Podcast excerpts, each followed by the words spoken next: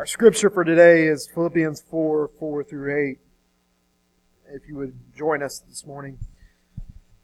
And it reads, Rejoice in the Lord always. I will say it again. Rejoice. Let your gentleness be evident to all. The Lord is near. Do not be anxious about anything, but in everything, by prayer and petition, with thanksgiving, present your requests to God. And the peace of God, which transcends all understanding, will guard your heart, hearts and your minds in Christ Jesus. Finally, brothers, whatever is true, whatever is noble, whatever is right, whatever is pure, whatever is lovely, whatever is admirable, if anything is excellent or praiseworthy, think about such things.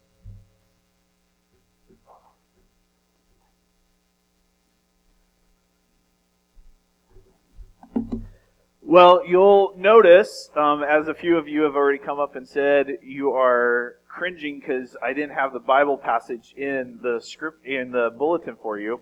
Um, Christy is like, "Oh my goodness, I don't know what to do this morning." Well, it's because over the week um, I wrote like four different sermons of what I thought I was supposed to preach on. Um, so they're saved on my computer for some other day at some point. But I came to this sermon um, and I have done one similar to it, and it's something that just really speaks to me. And so maybe this is more for me than it is for you guys. I don't know. But I entitled this A Call to Celebrate, and the reason I did is partly because of the book that you guys know I've been going through, The Celebration of Disciplines. And we all talk about these different disciplines uh, in our lives. And during my time at Asbury, we really focused in for an entire semester, taking each week, taking a chapter. And in it, you know, there's different uh, chapters on prayer, there's different chapters on reading your scripture, coming together. But one of the main chapters is kind of like the tail end chapter. It's that high point. And it talks about the discipline of celebration. That we are called to celebrate as Christians. We're called to rejoice. And this scripture passage is one of those passages that we spent time in with our professor. And he was talking about how the jo- word joy is very different. How do you use the word joy typically? Would you connect it to a feeling? Happiness. Well, I want us to push past that. Because feeling is just human. It's just earthly. But in Philippians, when it calls us to rejoice, it calls us to joy. That joy is not hinged on our feelings. It's not hinged on our circumstances. It's not hinged on the things around us here on earth. Simply put, maybe we just be done with the sermon right here and there. Joy comes from the Lord. If we are truly going to experience joy as it was intended from the beginning of creation, spoken into existence, I believe, just as he spoke the earth into existence, ex nihilo, out of nothing, I believe the Father speaks joy into our lives in the same manner, out of nothing. When we feel like we are at the very bottom, when we feel like we are trapped and crushed, he speaks. And there is joy. And this joy is lasting in Him. It's not contingent on if we continue to feel happiness. But because it is from the Father, from the Son, and the Holy Spirit that we just proclaimed is the three in one, the God of the universe, the God who created, and the God who spoke. He calls us to this great joy. Foster loves to describe it as celebration is at the heart of the way of Christ. For he entered the world on a high note of jubilation. The angels cried out, I bring you good news of great joy. And then one of the last things he left his disciples was he bequeathed, he gave, he spoke into their lives. These things I spoke to you that you may have my joy that your joy may be full. Where does your joy come from? Where does that joy rest in? As I was thinking about this passage and thinking about where does joy come from, it always takes me back to this elderly saint of the church in North Carolina. His name was Charles Kinney, and I know I've shared about him he sat about where John sits over here in our sanctuary, down there. And he just had this aura of great joy about him all the time. He was the guy who really loved Scripture to the point, kind of a funny side of him, was that he married into this particular family. Um, he loved them very dearly. He knew he was marrying the family. His first wife, Esther, passed away before I got to meet her and before I got down there. Well, he really took hold of that Old Testament code and he married the next available sister in the line. And he married Joyce. Joyce was one of those ladies who was full of joy as well. And my understanding is Esther had that same joy, and he wanted to be around family members who were full of joy. He wanted to engage in joy. He wanted to be consumed by joy.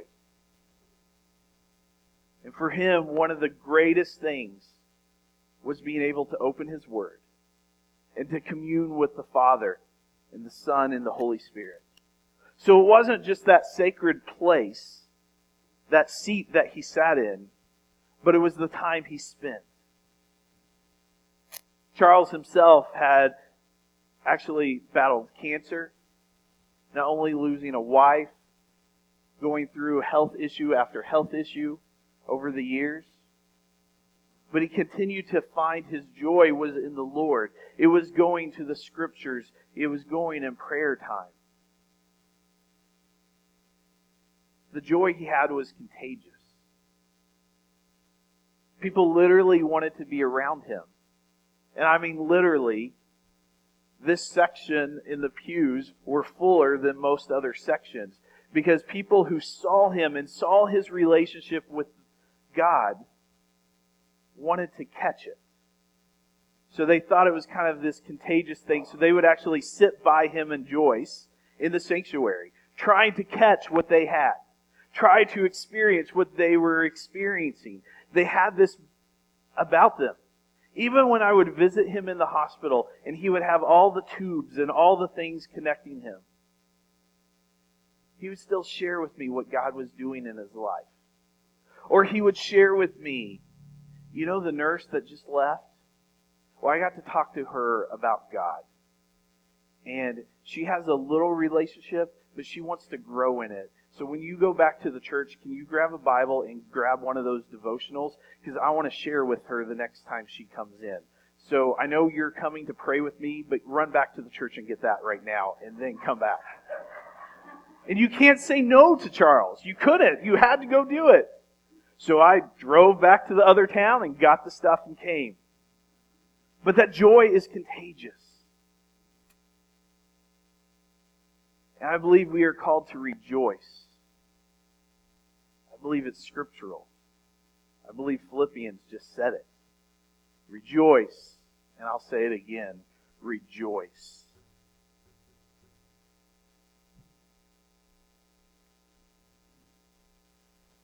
When did you have that kind of rejoicing? When was the last time? Think back to it especially connected to a spiritual thing. Because many of you over the years, I have seen you wear your pride of, you know, that nasty Purdue thing going on. Or that IU. I mean, they don't measure up to Notre Dame, but you know. Or those who love the Colts. For a while, we had a section over here that would wear their jersey every Sunday when there was a Colts game. We have great pride in those things. We create great joy, at least earthly joy. We get excited. How many of you at a game will stand up when the announcer says to stand up and welcome the team as they come through? During our football times, um, as I was the chaplain in North Carolina for our high school team, at the beginning of every game, they would actually ask the fans to stand up because the team would march in through the stands and down the bleachers and onto the field. And there was great excitement. You heard their feet rumbling on the metal bleachers and down the steps, and people got into it and they got excited.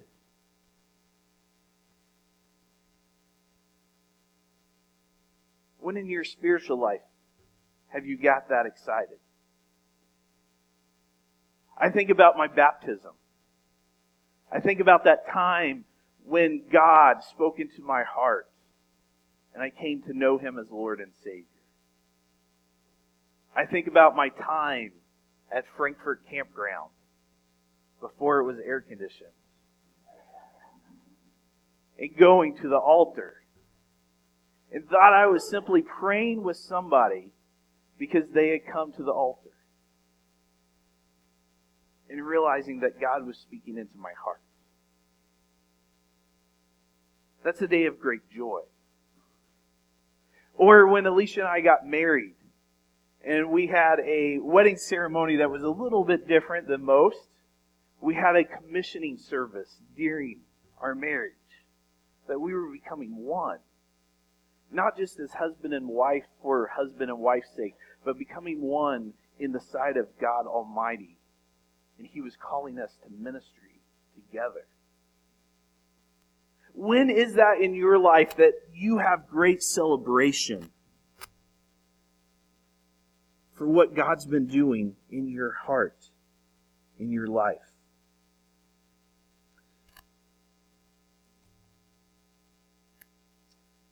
Over the years, I've heard many messages on many different things, looking at the spiritual gifts. And I think we kind of lose fact or lose sight of Galatians chapter, uh, verse 22 um, in chapter 5. But the fruit of the Spirit is love, joy, peace, forbearance, kindness, goodness, faithfulness, gentleness, and self control. Lots of times we look at that and we say, oh, love, we need to have that. We need to have peace. We need to have kindness and goodness and faithfulness. And we skip over the joy. The author here in Philippians is calling us right from the first verse that we're looking at. Rejoice in the Lord always. I say it again, rejoice. So I believe there's three clues that we can see living out a life of celebration. And the first is this call to get along with others, to let your gentleness be evident in all. The Lord is near. Gentleness has this idea from the Greek understanding, and we see it in 1 Timothy chapter 3 as well.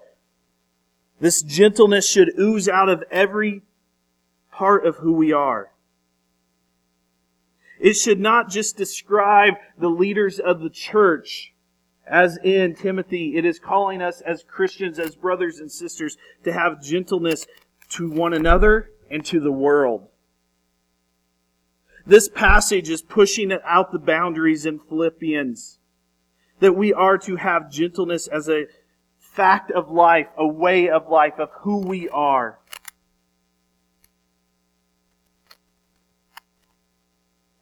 One of the best ways in trying to define something is to actually see what it's not. The other words in Greek that we would translate for the opposite of gentleness are connected to harshness, connected to this scary sense of being, this darkness that's inside people. Paul uses it in a way to go past just kindness or being polite. The gentleness comes from your heart, from your core, from your soul, from the very essence of who you are.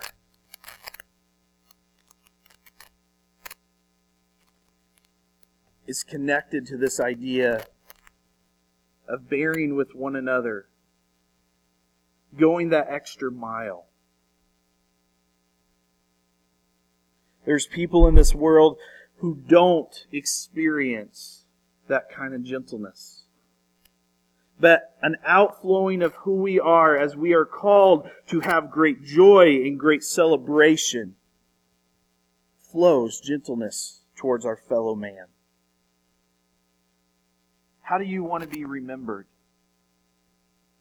Not too long ago, I was sitting uh, at Jack's Donuts, not here in town, but up by headquarters. And I was sitting with a dom- dominational leader and talking about some things, and somebody's name came up. And you see it in their eyes. When certain people's names come up, don't you? And it's like, mm, you don't have something nice to say about that person, so we're just cutting this conversation off. I don't want to be remembered that way.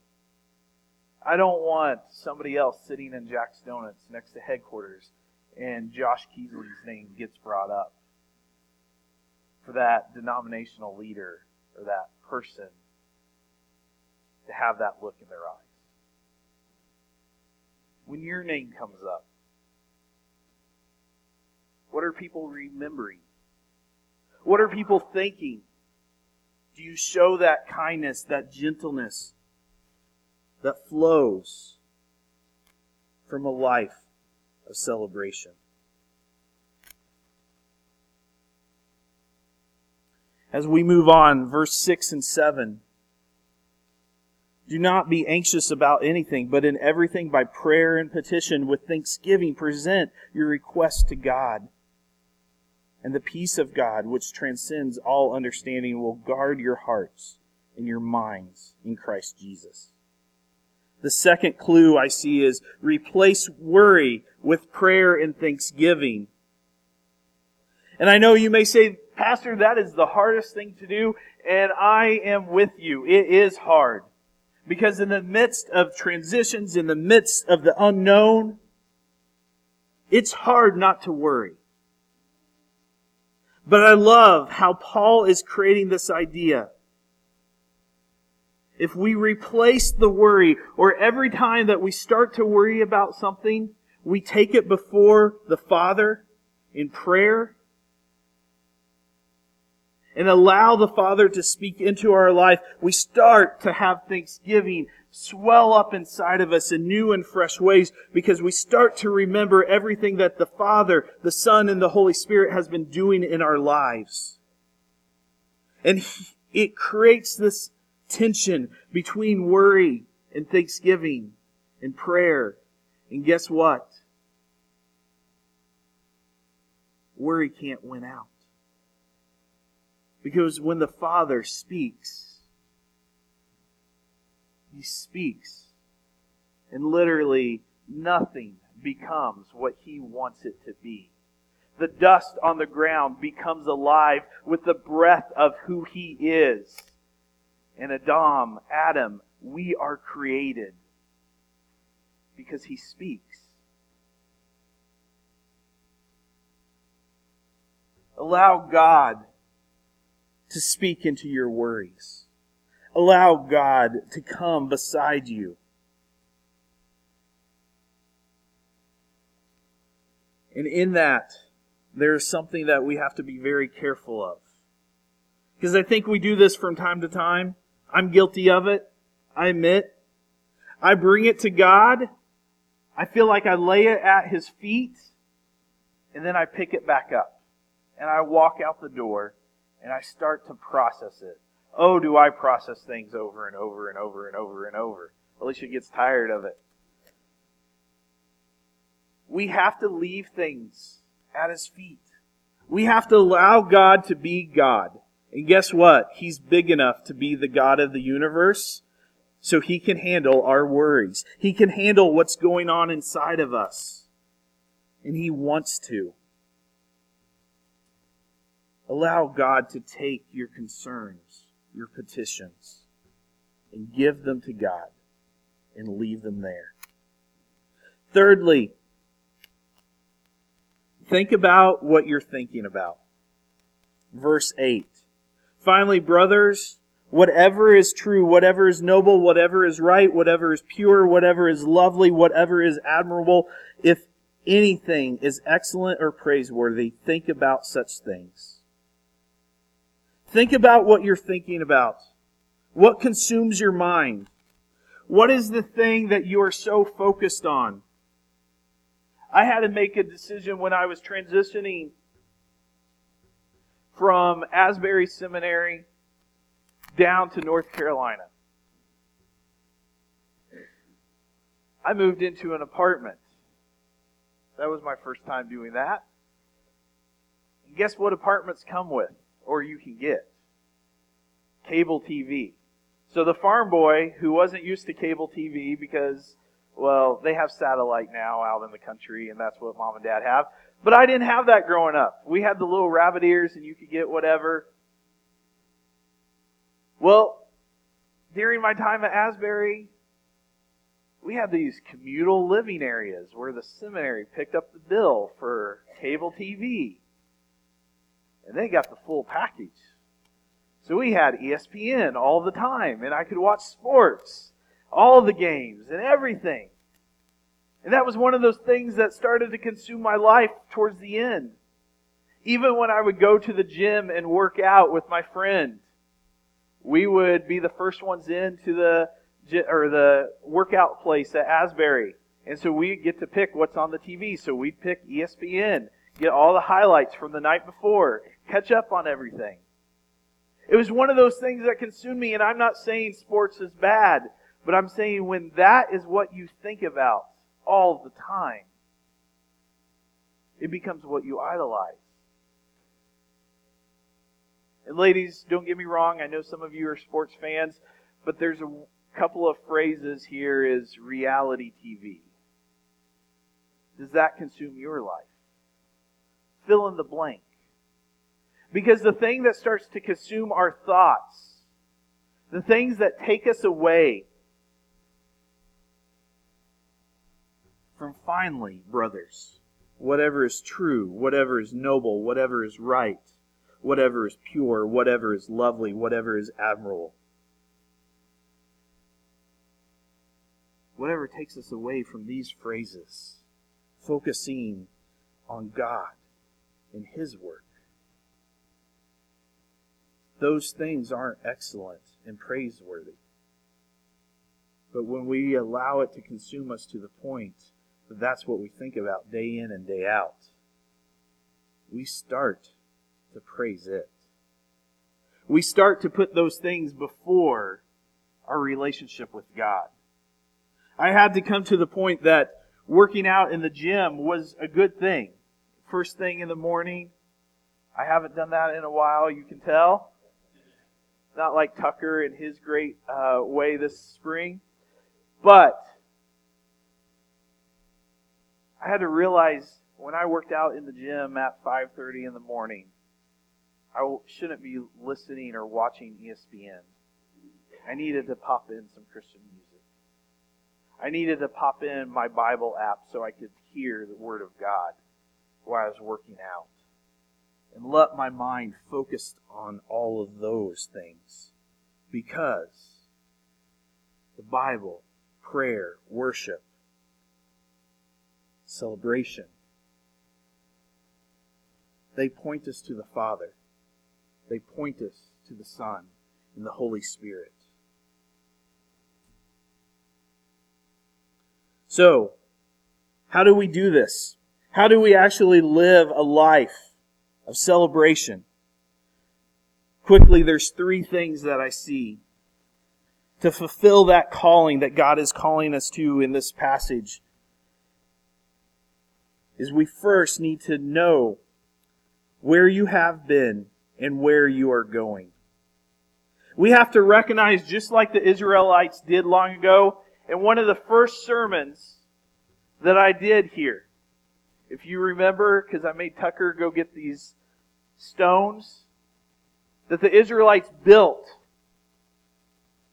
a tower of stones to remember, to call them back to where they had been and where they were going, what God had been doing in their lives. But not just to point backwards, but also to the future, to where God would continue to take them. And so today, at the end of the service, as we praise God for who He is, I'm going to challenge you. I don't have the giant rocks for you to take with you to go build a tower at your house of remembrance.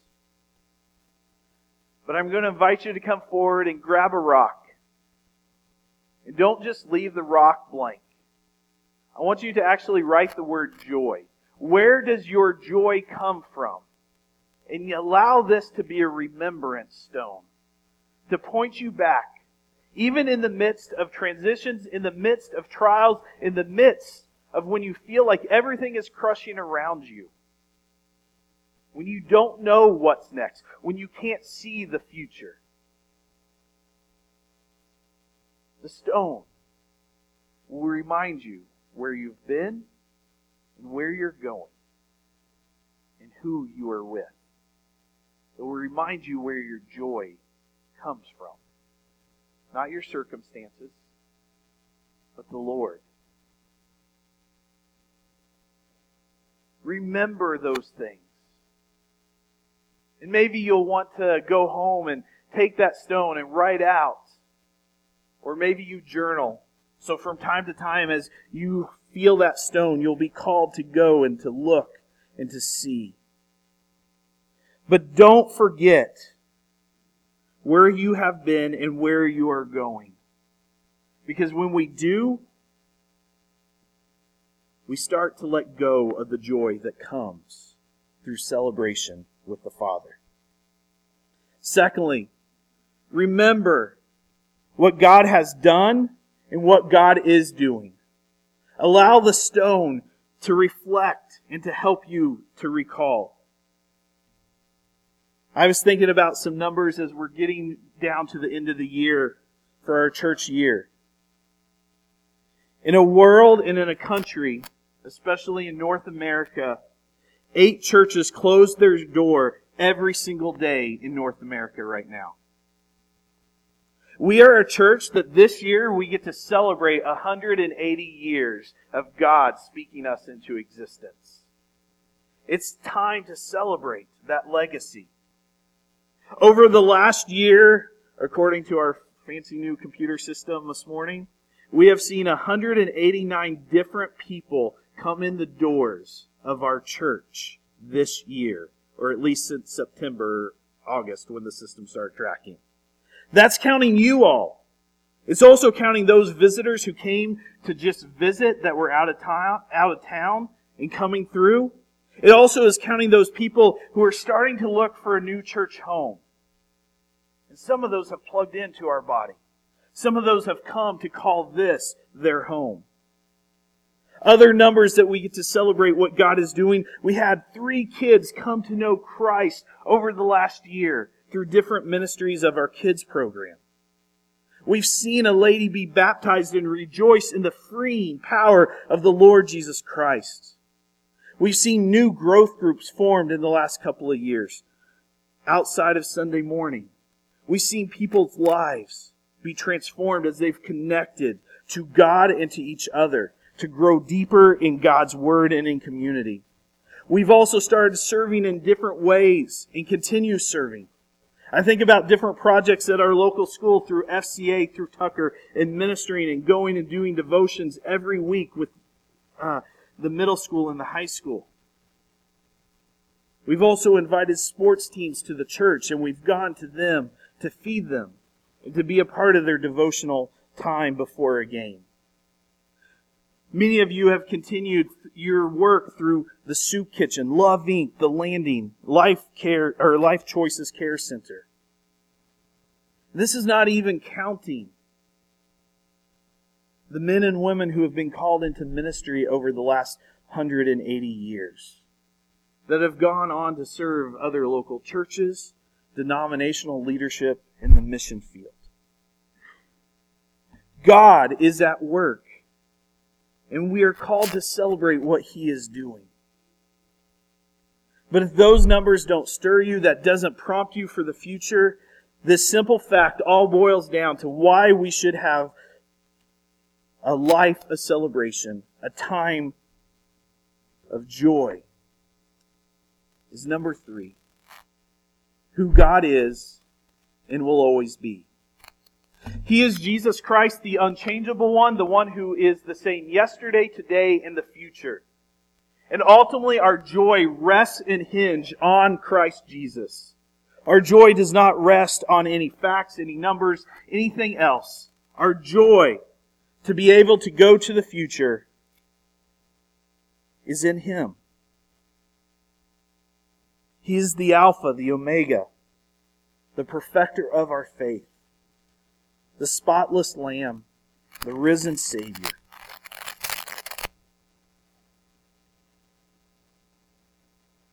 And in the midst of all life's trials and turbulence, testings, frustrations, he still calls us to celebrate. To celebrate with joy simply because of who he is as God. So as the worship team comes,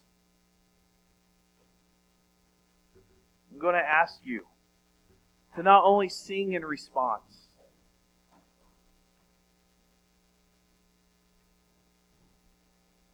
but to come to the altar, come to the table. And simply write the word joy on a stone and take it with you. To remember our joy comes from the Lord. Our life of celebration comes from who He is and what He wants for us.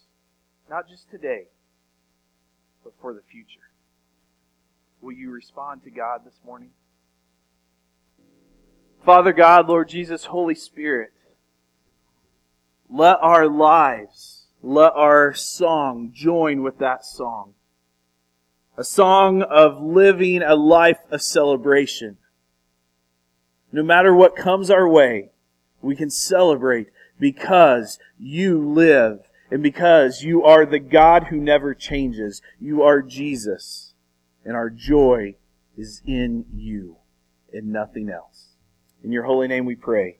Amen.